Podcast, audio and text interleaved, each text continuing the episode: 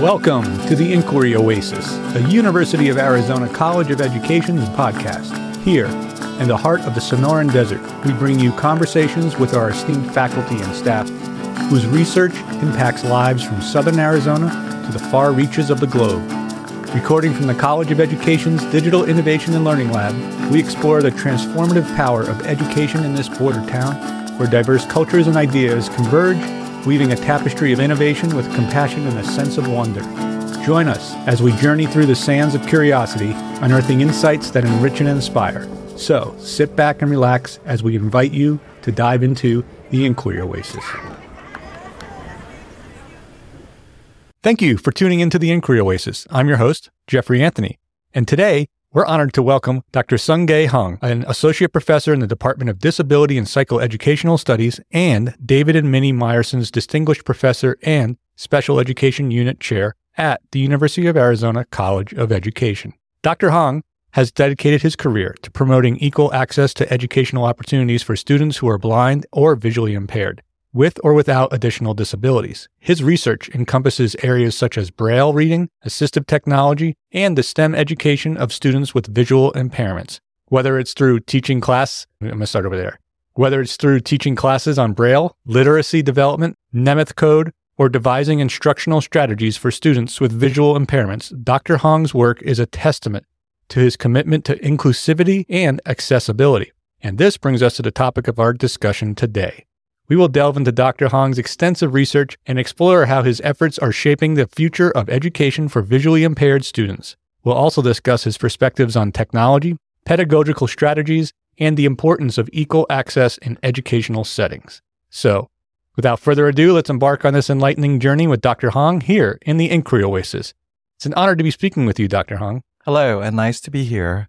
So, before we delve into the intricacies of your work in visual impairment education, I was hoping you could share with our audience your background and the motivation that has guided this remarkable path you are on. I don't know if the remarkable, that word is the right word to uh, describe who I am. Mainly, my work has been, you know, identified probably to a degree and promoted by my own needs. To those of you who are listening into this program, I'm a person who is visually impaired and I'm completely blind and has been braille reader for my entire life. And so as a child with visual impairments, I've gone through schools and learned things with touch. And, and through that process, you know, I've thought a lot about like, eh, I'm giving this question to myself, like, what is it to be blind in our society? And that probably is a very cultural question to a degree. But on, on top of that, the public usually would approach the idea of being blind or being disabled as very quote unquote pity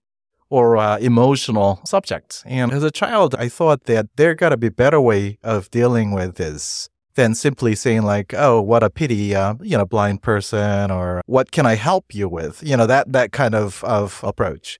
As I was growing up, I was hoping that there would be things that I would be able to take care of the needs of my own as well as students and children like who I am who who can't see things and but in the meantime would like to become a contributing citizen in the society and being able to maintain quote unquote normal life. And so that's I guess what took me here and probably spent the majority of my energy for researching, studying, and, you know, uh, working and meeting people on top of my needs or my own personal needs as playing guitar as my fun thing to do, right? That's probably what took me here. So we're eager to hear about the focus of your research. What drives your investigations into Braille reading, assistive technology, and the STEM education for students with visual impairments? Well, I've talked about the questions. As we were to talk questions about like what is the tool to make the student with visual impairments to be productive and contributing citizens into the community and into the society. There are some words that guided my mind, and one is to be equitable. And that's because we as a, uh, you know, a person has a right to be equal and uh, being able to do things in a manner that's equitable. However, what often people tend to forget is the needs of being different. That is, while the idea that we'd like to read book is same, right? It's uh, whether you're blind or whether you're sighted, you're reading books. Mm-hmm. But then the way that you do it is different. Some people would use Braille to do that, and others would use print to accomplish the same task.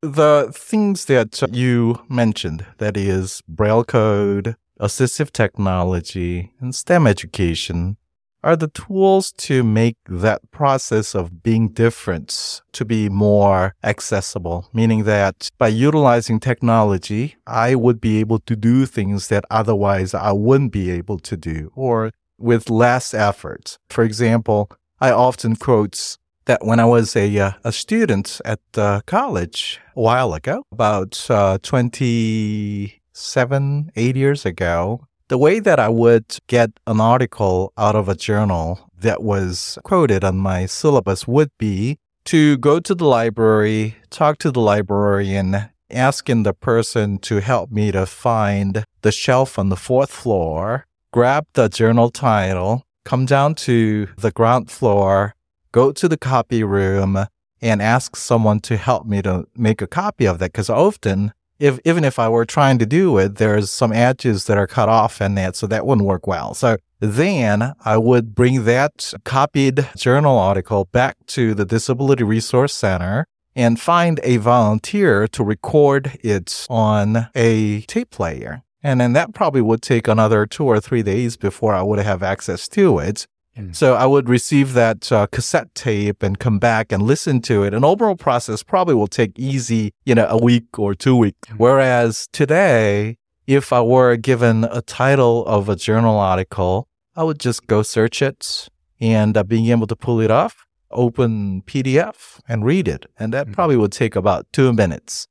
So it really is that those three tools, the technology, you know, the braille and then the STEM probably would uh, serve as a tool that uh, make myself and many people with visual impairments and many people who are disabled to be better to be included in this society in a manner that's much more exciting and that's much more you know smooth than mm-hmm. say without it well, this is really fascinating to hear because what I hear there is that these technologies are building capacities for more interactions between people and scholarship and also learning and experiencing and sharing knowledge. Would that be an accurate description? I think you did a nice job of uh, summarizing the context here because when I say being different, the, the people tend to forget that there got to be a way for you to do things in a certain way, but that mm-hmm. definitely is not true in many instances. And especially in our society where there are a lot of views and a lot of ways doing things. Things like multi-sensory approach, where you would utilize every possible way of gaining access to things is very important. In that, I think what you just described is the concept of accessibility, where it's not just blind people, it's not just uh, people with disabilities to have the rights to be accessible, right? The things can be different, but in a way, that we should be able to enjoy an experience where all the things that we do is accessible. And in that, I would like to bring a quote. There is an author that I think is very impactable in that um, uh, Haben Girma discussed that accessibility is not just convenient, it is a human right. And I mm-hmm. cannot agree more on her words than that it really sets the tone, creating experiences that's equitable for many people. So in that, we're achieving an experience where the things that we do, although for the same task would be different, that the task itself is accessible and that whether you're blind, whether you're not, whether you're disabled, whether you're not, you should be able to achieve the task, the goal, the concepts in a manner um, that is accessible to everyone. And I think that really is what um, drove my research in that as a result, you know, I try to create research projects where students with visual impairments are able to take part in science and technology and STEM education equitably with others. So there are different tools that we use in the process. We've used mentorship as an important way of making the students to be excited about STEM. We also utilized various educational technologies, such things as 3D printers and sound as a way for these students to access different sector and types of STEM education. But I think what is most important that I learned from the process is both for the public and the students to understand the concept that high expectations becomes the key. In other words, it has been open coded that people with visual impairments, the employment rates for them is very low compared to the rest of the population. It is usually coded that only 30% or so of people with visual impairments are working competitively in job markets. And I think that's a very discouraging to a degree. And I think what really makes the chain to be, to break is so that both people with visual impairments and then the public would have high expectations so that it is not just that the public would feel as if whatever the person with disabilities do things and they would see it as, uh, uh, you know, pity and emotional, but it is that, you know, being disabled or being blind is an identity. And, it, you know, it's just a part of me. But other than that, I would be able to do things in a manner that's probably different, but being able to accomplish the same tasks.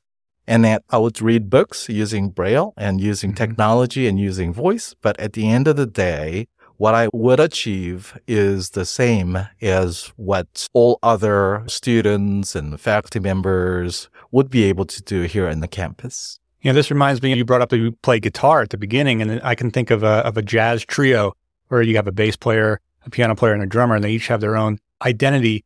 But what happens is everyone's treated as an equal peer and they work together to create something beautiful in the moment together. And there's no sort of inequities in that relationship there. Exactly. Yeah. So that, that harmony, right? The balance would create. And I think the third leg on the balance is being innovative. That is, many of the things that we have done, for example, on the day of about like 200 or 300 years ago, before Braille was devised, the tactile books that were used for students with visual impairments were created by using nail and then string and then would just copy the shape of alphabet letters. And that would take carts and carts of plates mm. with strings and nails. And then you would spend enormous amount of time to create letters for people with visual impairments to, to read textually. And that we got the new and very innovative way of doing things called Braille. And that substantially reduced the space and the efforts that it took for people to solve the problem and to make the situation to be more equitable you know, 200 and 300 years later, we're now dealing with what we call refreshable braille display, where electronic information from internet, from your computer screen are being sent to this device, then braille would be created instantaneously. And that probably will not take a cards of braille books to carry but would still provide the same experiences that otherwise the people in 18th and 19th century would have appreciated. So in that sense, I think being innovative and coming up with ideas that are sparkling and uh, being able to solve problems, I think is an important aspect. Well, I want to move on to our next question here, which is understanding our personal connection to our work is often key to realizing its full impact. Could you explain why this research is important to you? And I think it is important to me personally. As a child going through a school for the blind during my middle and high school days, I was so excited a lot about science, stars, black hole, and things that are happening up in the sky. And I asked to my teachers, to my friends, that I'm so interested in studying for planetary science. And the answer always has been no. Mm-hmm. And they think that it is not accessible. They think a lot of it is very visual, mm-hmm. that you will not be able to contribute it for, say, collecting data, making observations, creating hypotheses, and so on. So you are not a good candidate for planetary science. And I, I think that was very understandable at the time, right? All the reasons that they told me were reasonable. So I thought that was true, right? So I said, okay, well, if you think that's not the right path to go, then I would accept it. Later, when I had an opportunity talking with many capable faculty members here at the university and some of my friends there at the planetary science, they said that actually the data that is being collected from far is numbers. It is numeric data that we receive. However, the conversion is taking place with visual images because that's what a lot of audiences use, right? Mm-hmm. And so for that matter, if we could change it to touch, textual format, and if we could change those numeric data into sound, then I should be able to appreciate the same experiences that my sighted planetary scientist would have. And we didn't know that. And from my personal own experience, and probably this applies not only to the science, but many other areas of studies that are going on here at the university campus. It is very easy for us to say that, hey, it is not accessible. Hey, I don't think you'll be able to participate in it because many of the things are visual. But flipping the coin and thinking about the idea that it, uh, that it is possible for us to change and make it to be accessible. So coming back to the word of, uh, you know, being accessible, it is not convenience. It is rights, right? So in that sense, I was so excited. For example, I conducted a National Science Foundation sponsored research projects that utilizes 3D printing materials and convey the ideas of geological features of Mars to students with visual impairments and use that as a motivational factor for their science education. And I was so excited, not because I was, you know, working for and about, you know, being convenient, but rather I was working for the possibility of making sure that the human rights of being accessible is mm-hmm. treated and understood equitably. Well, you hinted at this already, but so I want to bring it right back here to the space we're sitting in. Why do you believe this research is important to the community here at the University of Arizona? There are a couple of things that I think it is very important. One, like I said, since it's a human rights, the university has every responsibility to provide its knowledge and its research capacity to topics that may not necessarily be most fashionable. That's one thing. But the second thing is, while I'm talking about students with visual impairments and their needs, the knowledge of today's society is very commingled and interrelated. In that sense, I have number of students from the planetary science departments who happened to be sighted and told me that when they textually observed some of the 3D printed models that we create for the projects, they were able to make sense of Mars mm. and its features much better than simply seeing it. There, I think the value of my work and research that delve into touch and sound is so that we as a university and uh, as a powerhouse of research would be able to create a vehicle where multisensory approaches being applicable to many other types of research. In hmm. that, I had an opportunity to uh, run a project together, a faculty member in engineering departments. The idea was to create an obstacle detection for people with visual impairments. Later, the faculty member was able to utilize that very technology with his graduate students for research in the area of autonomous vehicle and being able to use the system to detect obstacles around the vehicle. And I think that really shows the identity of these small scale but very distinctive and innovative type of research ideas and knowledge. It not only would just imply and affect the group of students, in this case, students with visual impairments, but in many cases, depending on the way that it is implied and applicable, that it be able to be used by many other society and community here at the university campus. That was really fascinating. While you've been doing this research, has there been any discoveries or outcomes that have just taken you by surprise?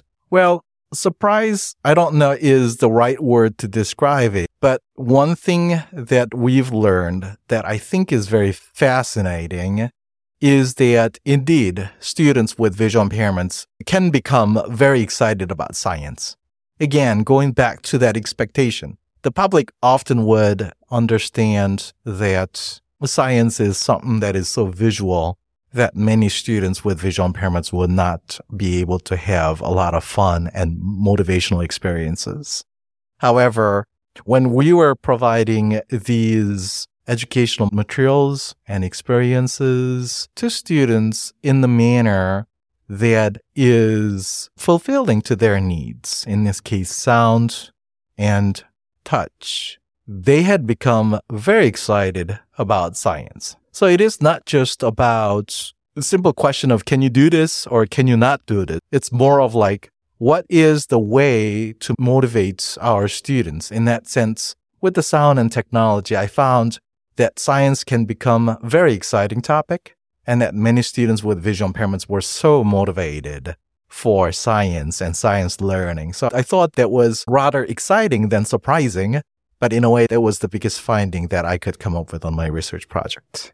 If you could jump into a time machine and observe the state of education for the visually impaired and the state of assistive technology, what would you love to see in this future? Probably among many needs that people with visual impairments have, one of the two most distinctive needs may be to move around independently and freely, and then to read independently and freely. Mm-hmm.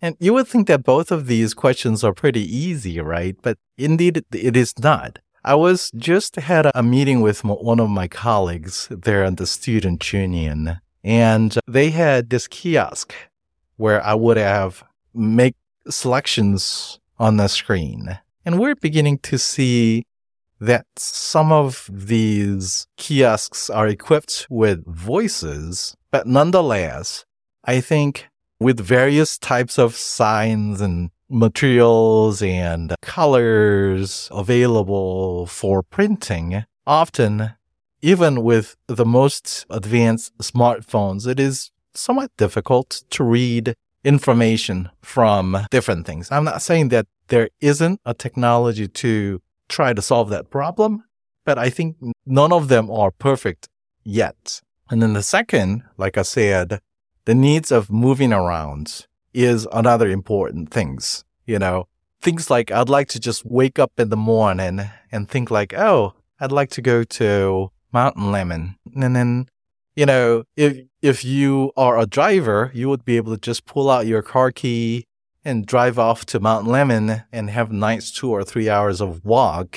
In my case, I probably need to call Uber or Lyft, make a reservations, try to create a tactile map of the location where I would go so that I would be able to make some understanding of the area and how it would look and I got to come up with a plan for the way to come back because usually Lyft is not available up on the top of Mount Lemmon. So would I ask a favor of my friends to pick me up there or would I decide not to go? Right. So hmm. there's a lot of these, not just moving around, but plans that are relevant to that particular question of I'd like to go to the top of Mount Lemmon this morning. So hopefully there would be something that allows me to sort of experiences the same way like you do as a sighted person that I'd like to go someplace this morning and freely you would just do it. So I don't know if the technology would be a shape of an app. You know, it can be like a robot guide dog. Who knows, right? Or it can be like these virtual glasses that are beginning to be seen on YouTube and places like that but whatever capacity may be, if there's a technology that takes care of the orientation and mobility needs as well as the needs of literacy for people with visual impairments, I think that would be a perfect solution and my Christmas gift. As we near the end of our conversation, we like to ask our guests to recommend a book or a paper that has been meaningful to them. Could you share one with our audience and explain how it has impacted you? Sure. Uh, the book that I'd like to recommend is Haben by Haben Girma. And Haben Girma is a advocacy lawyer graduate from Harvard, and herself is a person with deaf blindness. And so probably I'm not just talking about the dedication that she put in, and I'm not talking about how emotional can that be to become a lawyer as a person who is deaf blind. But what I'm trying to say is that the society in a way made a good progress and created these opportunities where we see a lot of people can become contributing citizens in our society. And she described a lot about the needs of technology, the importance of accessibility, the idea of being equitable. And her book really gave a lot of food of thoughts that I could learn. And especially thinking about ways that people with disabilities can become contributing citizens into the society. On top, by understanding her description of accessibility and the way that she thinks that the disability is being formed culturally, that really gave me a lot of thoughts about ways that I would be able to design my own research projects in the future with seeing disability and blindness as just an identity, not as a defining feature of a person. So in that regards, I would recommend this book, Haben by Haben Girma, as one of the titles that uh, the audience would have access to and learn from it. Well, Dr. Hong, it's been a profound pleasure delving into the vital world of education for students with visual impairments and learning about what drives you and your research. Your commitment to promoting equal access, your passion for Braille and literacy development, and your innovative approaches to assistive technology are both inspiring and incredibly important. We eagerly await witnessing the continued impact of your transformative work within this field. And thank you, listeners, for joining us today in the Inquiry Oasis. We hope our conversation with, with Dr. Sunggye Hong has inspired you as much as it has us. Remember, we're back on the first and third Wednesdays every month with fresh insights and conversations. So be sure to tune in. Until next time, keep your curiosity alive and remember, knowledge is our oasis.